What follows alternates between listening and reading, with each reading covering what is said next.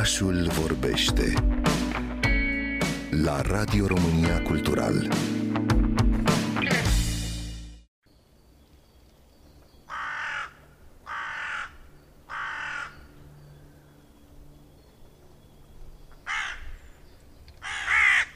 Putem spune că nu este varianta alb-negru, ci gri-negru a celebrei ciori de semănătură. Negrul e prezent în penaj doar pe cap, aripi și coadă și de la combinația celor două culori îi se trage numele popular acestei ciori de aproape jumătate de metru.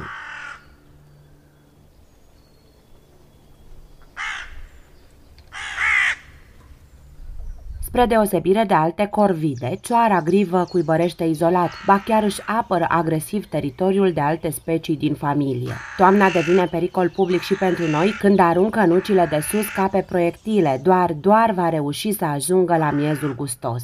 Dar este o pasăre poznașă, capabilă să tragă câinii de coadă sau să alunece la vale pe acoperișuri sau parbrize acoperite de zăpadă.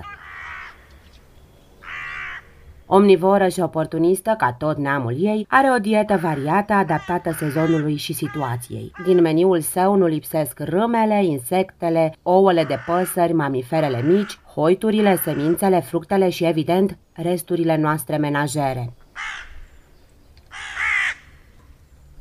În pereche sau în grupuri mici patrulează parcurile și străzile în căutarea hranei sau savurează băi în ape mici pentru curățarea penelor.